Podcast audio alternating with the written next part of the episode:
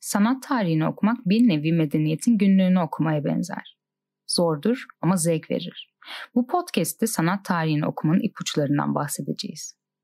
Keyifli dinlemeler. Tarih boyunca arkalarında güzel eserler bırakan ünlü ressamlar ve eserlerini bugün hayranlıkla izliyoruz. Fakat bunlardan bazıları tarihe miras olarak intikal etmişken bazılarının isimlerini pek duymayız. Bunun nedeni elbette o zamanın şartları, geçmişin kimi zaman yeterince adaletli olmaması ve biraz da şans olabilir. Ama bugün üzerine konuşmaya devam ettiğimiz ve eserlerini izlediğimiz ünlü ressamların hepsinin ortak bir özelliği var. Hepsi yaptıkları işte ustalaşmışlar.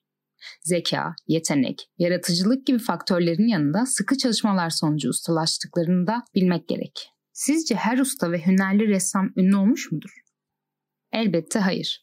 Ama adını andıklarımızın çoğu, belki de hepsi büyük ustalardır demek abartı olmaz. Çocukken de sık sık rastladığımız üzere resim yapma isteği güçlü bir iç tepiden doğar ve tutkuya evrilir gerçek ve hayal gücü arasında kalın duvarlar olmayan dönem çocukluğumuza denk geldiği için sıkça o zamanları rastladığımızı söyleyebiliriz. Şiir konuşan bir resimdir. Resimse sessiz bir şiir. Bu söz Romalı deneme yazarı olan Plutarkos'a ait ve haksız bir söz de değil. Sözcük ve imge arasındaki bağlantı, Batı'nın kültürel geleneklerini denilemesine kök salmış ve sanat yapısına dair birçok geleneksel yorumu şekillendirmiştir. Örneğin Romalı şair Horatius algı ile ilgili bir noktayı şu pasaj ile vurgular. Şiir ile resim birbirine benzer. Biri size ne kadar yakınsa hayal gücünüzü o kadar etkiler. Diğeri ne kadar uzaktaysa etkisi artar. Biri gölgenin peşinden koşar, diğeri ışıkta görülmek ister. Ve yargılayanın eleştirel bakışından korkmaz. Biri zevk verir ama bunu yalnızca bir kereliğine yapar. Diğeri 10 kez okunsa da her defasında zevk verir. Romalı eleştirmen resimle şiiri alımlama yönünden karşılaştırır. Yani eserlerin ve üsluplarını okurlar. İzleyiciler tarafından nasıl yorumlandığına ve okur ya da izleyicide ne gibi etkiler yarattığına yönelik derinlemesine araştırmasını ortaya koyarlar. 16. ve 18. yüzyıllar boyunca sanat hakkında yazan kişiler antikiteden beri yaslanabilecekleri çok az görsel sanatlar kuramı olduğu için edebiyat ve şiir eleştirmenlerinin dilini benimsemişti. Sanat tarihinin bu dönemdeki kuramsal temelini gerçekten de edebiyat felsefeleri ve tarihinden ayrı düşünemeyiz. Her ne kadar bir resim bize aynı zaman zarfında meydana gelen tek bir eylemden fazlasını gösterebilse de ki buna kesintisiz anlatı denir, modern dönemin başlangıcındaki standart uygulama önemli bir andaki tek bir sahneyi anlatmaya dayanıyordu. Resim zamansal bir araç olmadığı için de bütünlükleri daha kolay uyum gösterir. Edebiyatın hem öğretici hem de zevk verici olması bekleniyordu. Aynı beklenti resim için de söz konusu olmaya başladı. Sanatın ahlaki görevi eğitimdi. Yine de zevk vermediği sürece etkisi önemsiz olacaktı.